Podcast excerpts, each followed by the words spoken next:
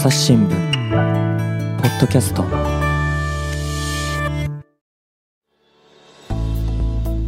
前回の続きからお送りいたします。ポッドキャストって始めて、まあ丸通算で 3, 3年前からやり始めて一日ちょっとブランクがあってっていうなかなかその最近になって気づいたのはですね、その喋りのリズムとかテンポそうですね。みたいのってその例えば最近 ABC さんもポッドキャストを始めましたっていうんで聞き始めたんですけど、そのまあ我々やっぱまあどうしてもその訓練を受けていないしそのたどたどしいわけですよ、こう詰まったりとか「あ」とか「う」とか、あのいちいち編集で切ってるぐらいで、だけどもその ABC さんのプロの皆さんが作ってるポッドキャストはよどみがないですし、まあ、どこまである程度台本もあるでしょうけど例えばカンニングの竹山さんとかは、違う機会でも喋ってるんですけども、やっぱその20分30分弱ぐらいの尺なんですけど4つぐらいエピソードを挟んでくるんでテンポ良くないと収まらないんですよ。で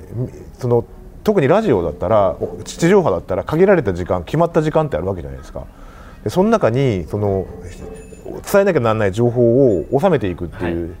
話術ってややってる人じゃないとわかできないんだろうなっていうのはすごい。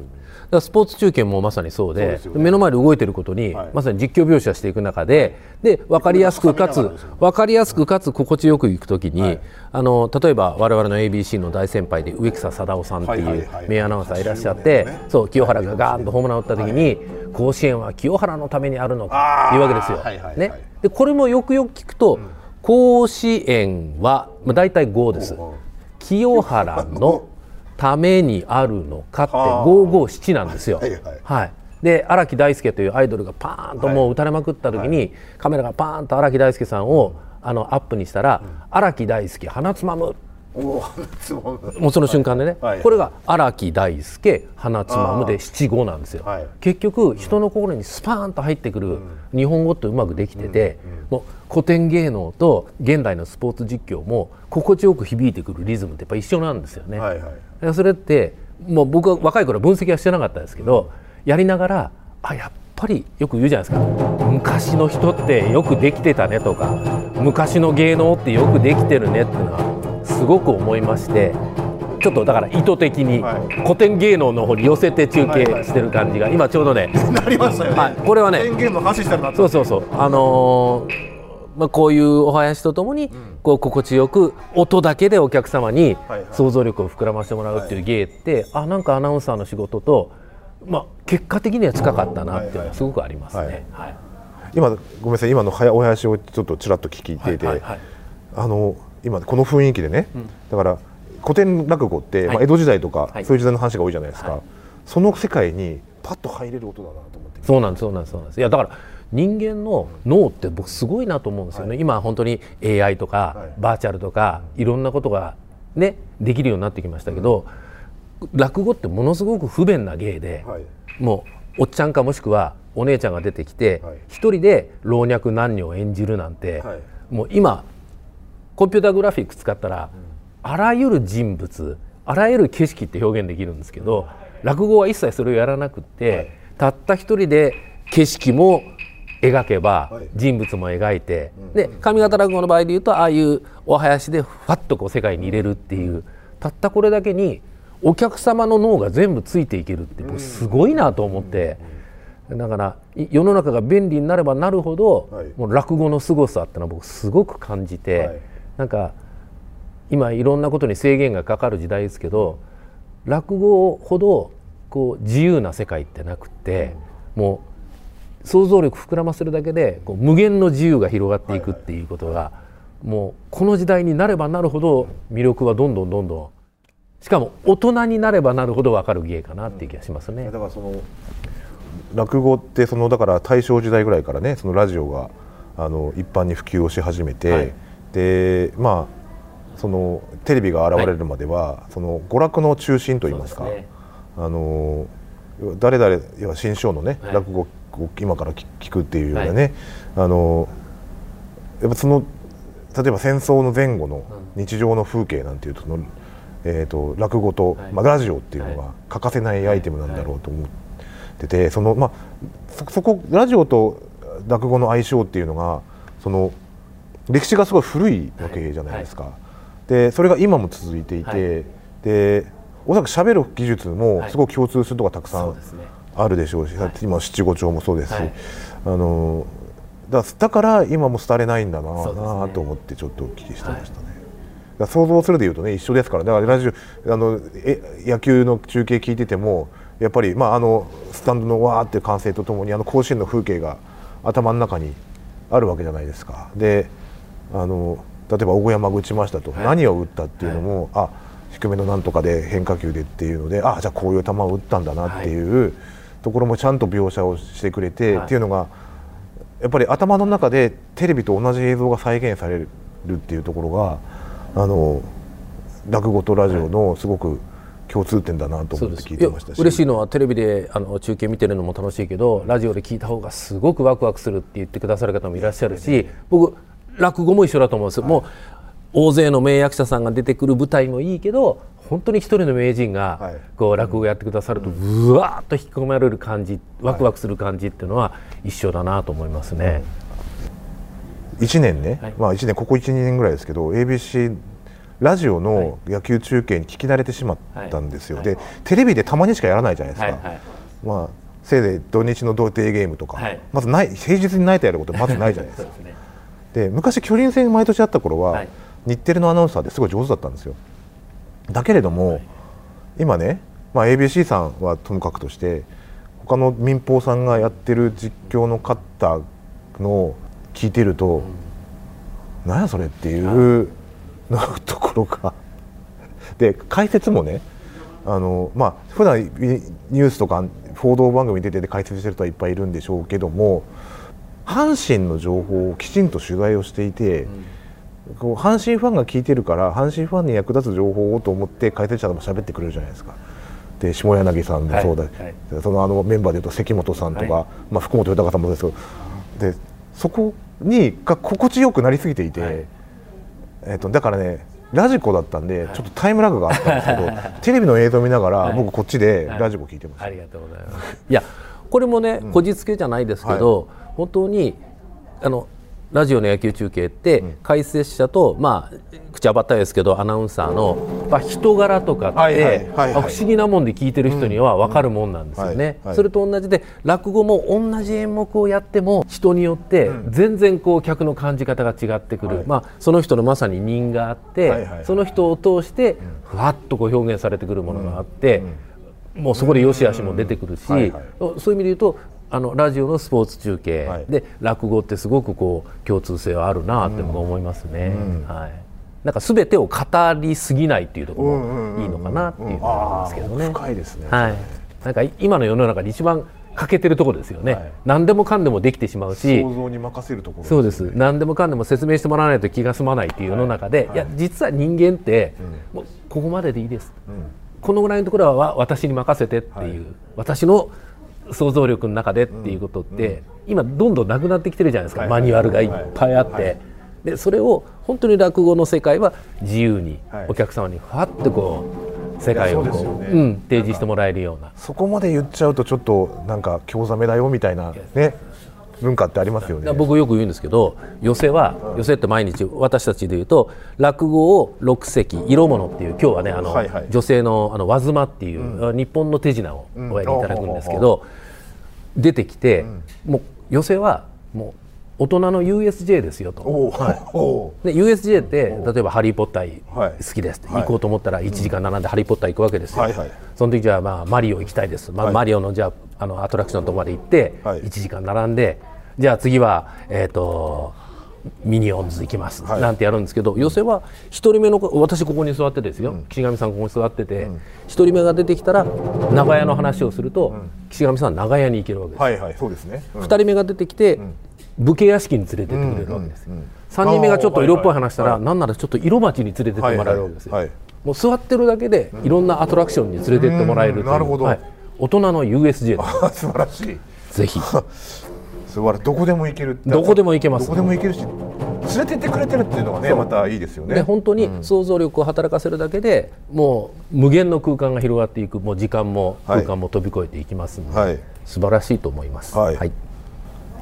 じゃぜひだから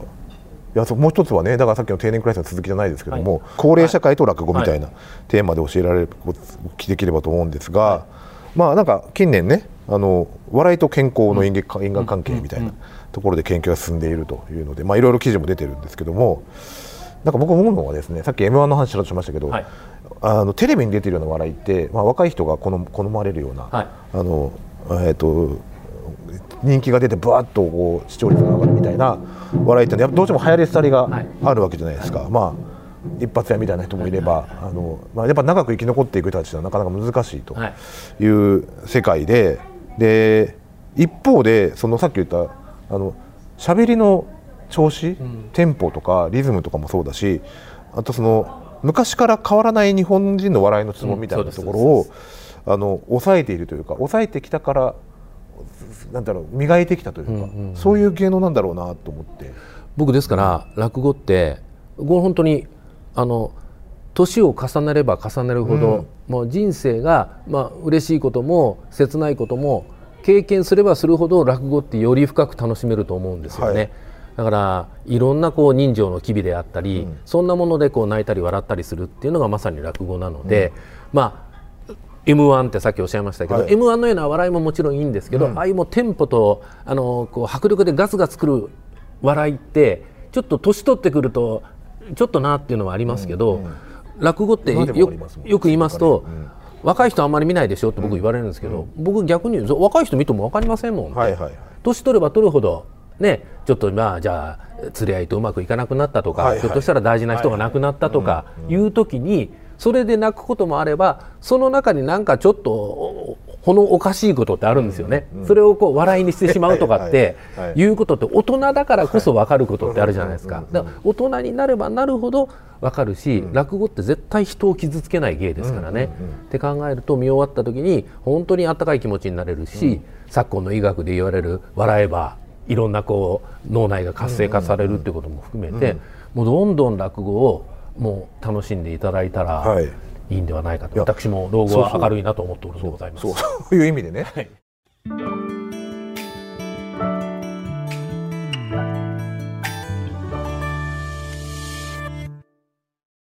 朝ポキお便り。来た。2週間に1回届くメルマガ。朝ポキお便りだ。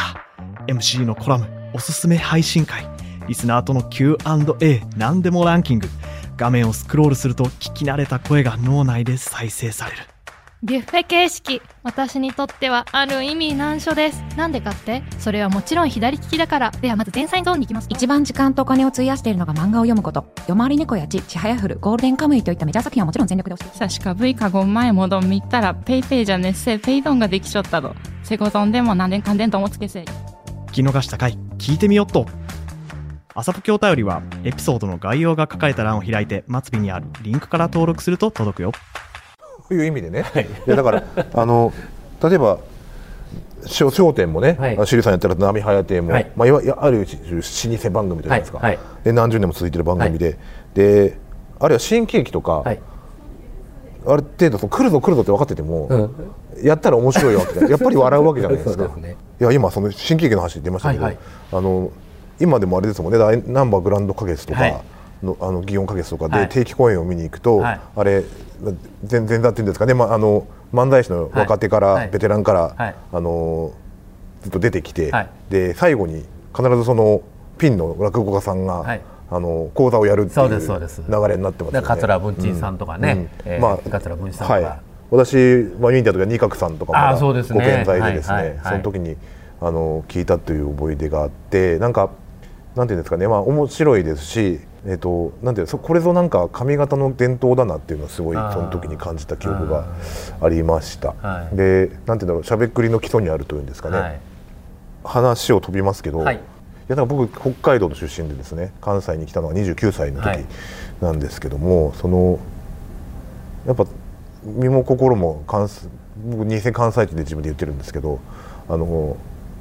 かみさんと m 1とか見てても、はいぱり関西のしゃべくりの方が合うんですよね。あのなんだろうこう新しいことをやろうとして、はい。えーとまあ、大きなアクションがあったり、はい。動きがあったりとか、まあ、ちょっと変わったボケをしたりとかっていう、まあ、人たちが、まあ、ちょっと高い点数を取ったりすることもあるんですけど、はい、え？ー、っていう感じでそれよりは、まああのまあ、ミルクボーイさんとか、はいはい、まあ、去年でいうとさやかさんとか、はいはい、やっぱああいう人たちがこう高い点を取ってほしいなっていうふうに こう思いながら見てしまうところがありまして、はい、なんかやっぱりしゃべくりがあってのなんか漫才だろうっていうふうにまあいろいろねここは議論のあるところなんでしょうけど。なんかあの、はい、M1 はねちょっとあれも4分間のはいそうですね。芸なんで、まあショートコントみたいな感じに、ねなってしまうところありますよね。はい。これとテレビ的というかそうですね。テレビのテレテレビの作り手側としても、まあなんか新しいスターを求めてはんねやろうなっていうところは感じつつですね。はい。あのいつもそのそういったところも想像をはり想像を膨らませながら見てるんですけども、はい、や普遍的な笑いみたいなのはあると思うんですよ。例えばあの大喜利みたいな言葉遊びみたいなのって、はい、我々もその新聞の見出しを作るときに、はい。はい、あの何と何をかけてとかですね、はい、あのダジャレっぽく決めたりとかですね、はいはい、特に新聞ってね、特にまあスポーツ面とかもそうだし、真ん中の方の面ってその飛ばされるとか見出しだけで もう読まなくていいやってなるんじゃなくて、目に留めてもらえるところが大事で。で特に大阪で作ってた時はそういうのを あのすごく追求していた時期がありましたし、まあ、今でもね、はい、一発ね、うまいこと言うたろうっていう色気は 今でも消えてなくて。落語でぜひその技術を磨いて、ね、そうですね。ちょっと勉強させてもらいたいなと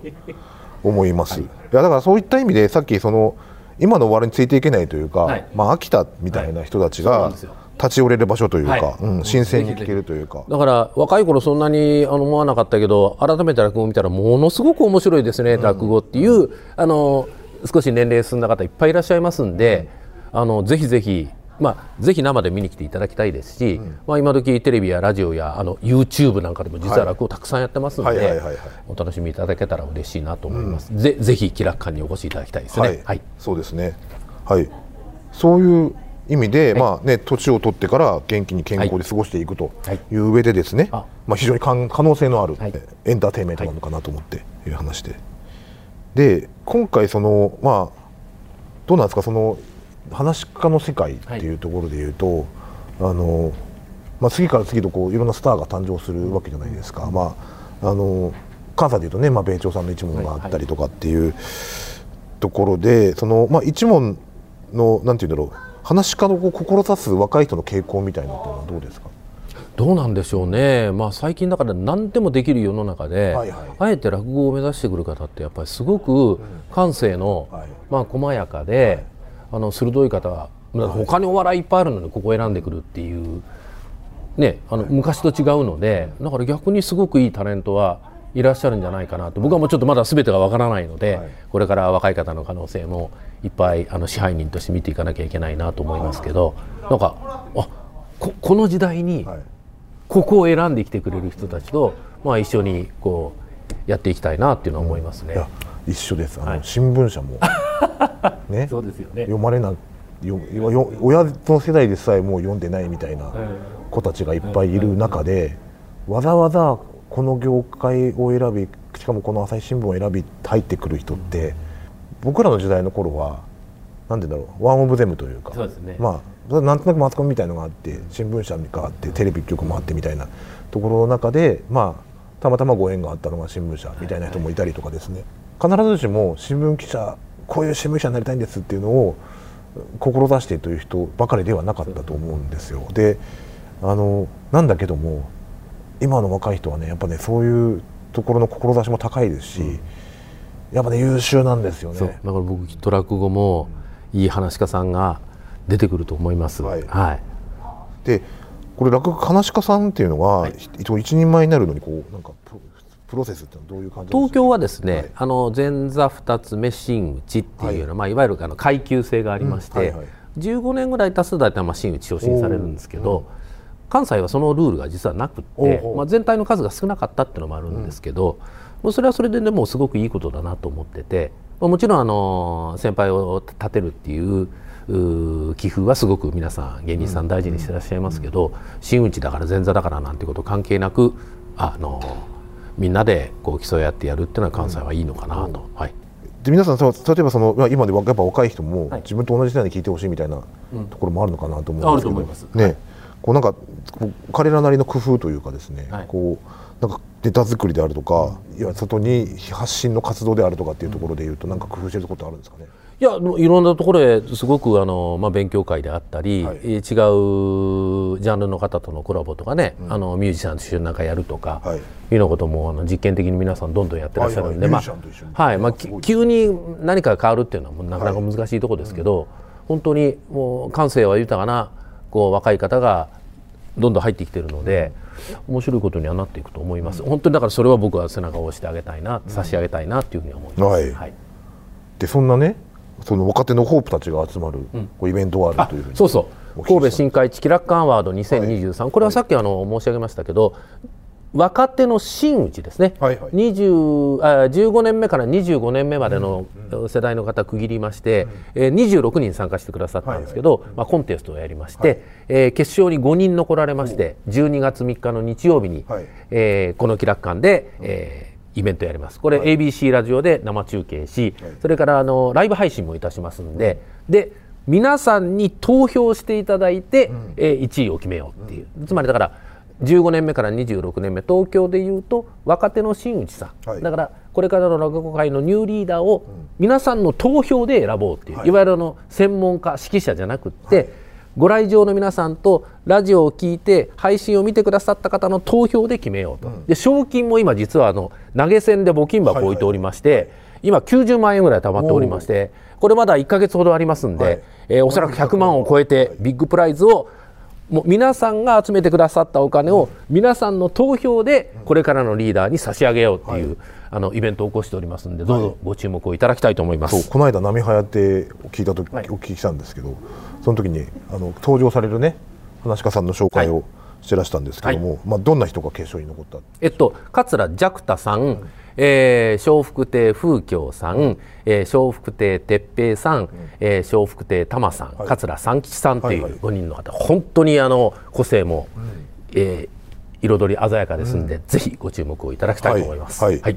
ね、詳しくはねホームページの方に。よろしくお願いします。はい。はい。ということで、はい。えっ、とまだ伊藤志龍さんに、はい。えー気楽館のね、はい。支配人とはい。いうことで、その変遷とですね、はい。落語の魅力、はい。ね、あとはあの気楽館アワードについてお伺いしました。はい、ありがとうございました。ありがとうございました。はい、どうぞよろしくお願いします。ありがとうございます。はい。朝日新聞ポッドキャストはい、ということで今日は、えー神戸市の新海地にあります常設用地で気楽館というところにお邪魔をして、ABC アナウンサーで、えーこの気楽館のね、はい。支配人でもあります、えー伊藤志龍さんにはい。お話を聞いてきました。はい、ちょっとね後ろから若干あの人の声とかお囃子の音も聞こえてたかななんて思いながら、はい、なんか、えー、とお知らせがあるとはい。いうことで、あの12月3日の日曜日にですね、はい。えー神戸新海地気楽館で神戸新海地気楽館アワード2023っていうイベントを作りまして、はい。12月3日、えー日曜日の夕方6時から、えー、気楽館アワード。これ会場200人のお客様にお入りいただき ABC ラジオで生中継をしそれからライブ配信もさせていただいてで会場の皆さんとラジオをお聞きの皆さんと配信をご覧の皆さんの投票でナンバーワンを決めるという,う、まあ、グランプリですね、をやらせていただきますので、ぜひあのご注目いただいて配信チケットも、えー現在発売しておりますので、よろしくお願いをいたします。はい。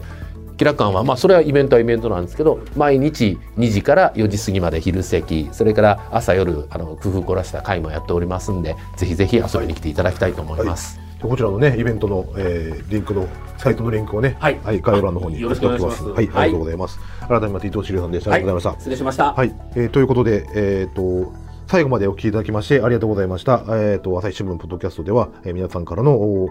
えーご意見ご感想をお待ちしております。概要欄のリンク、えー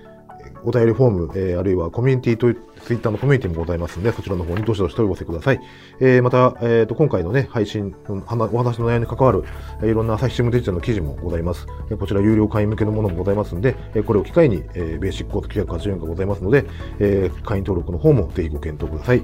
はい、ということで、朝日新聞ポッドキャスト、えー、岸上渡がお送りしました。それではまたお会いしましょう。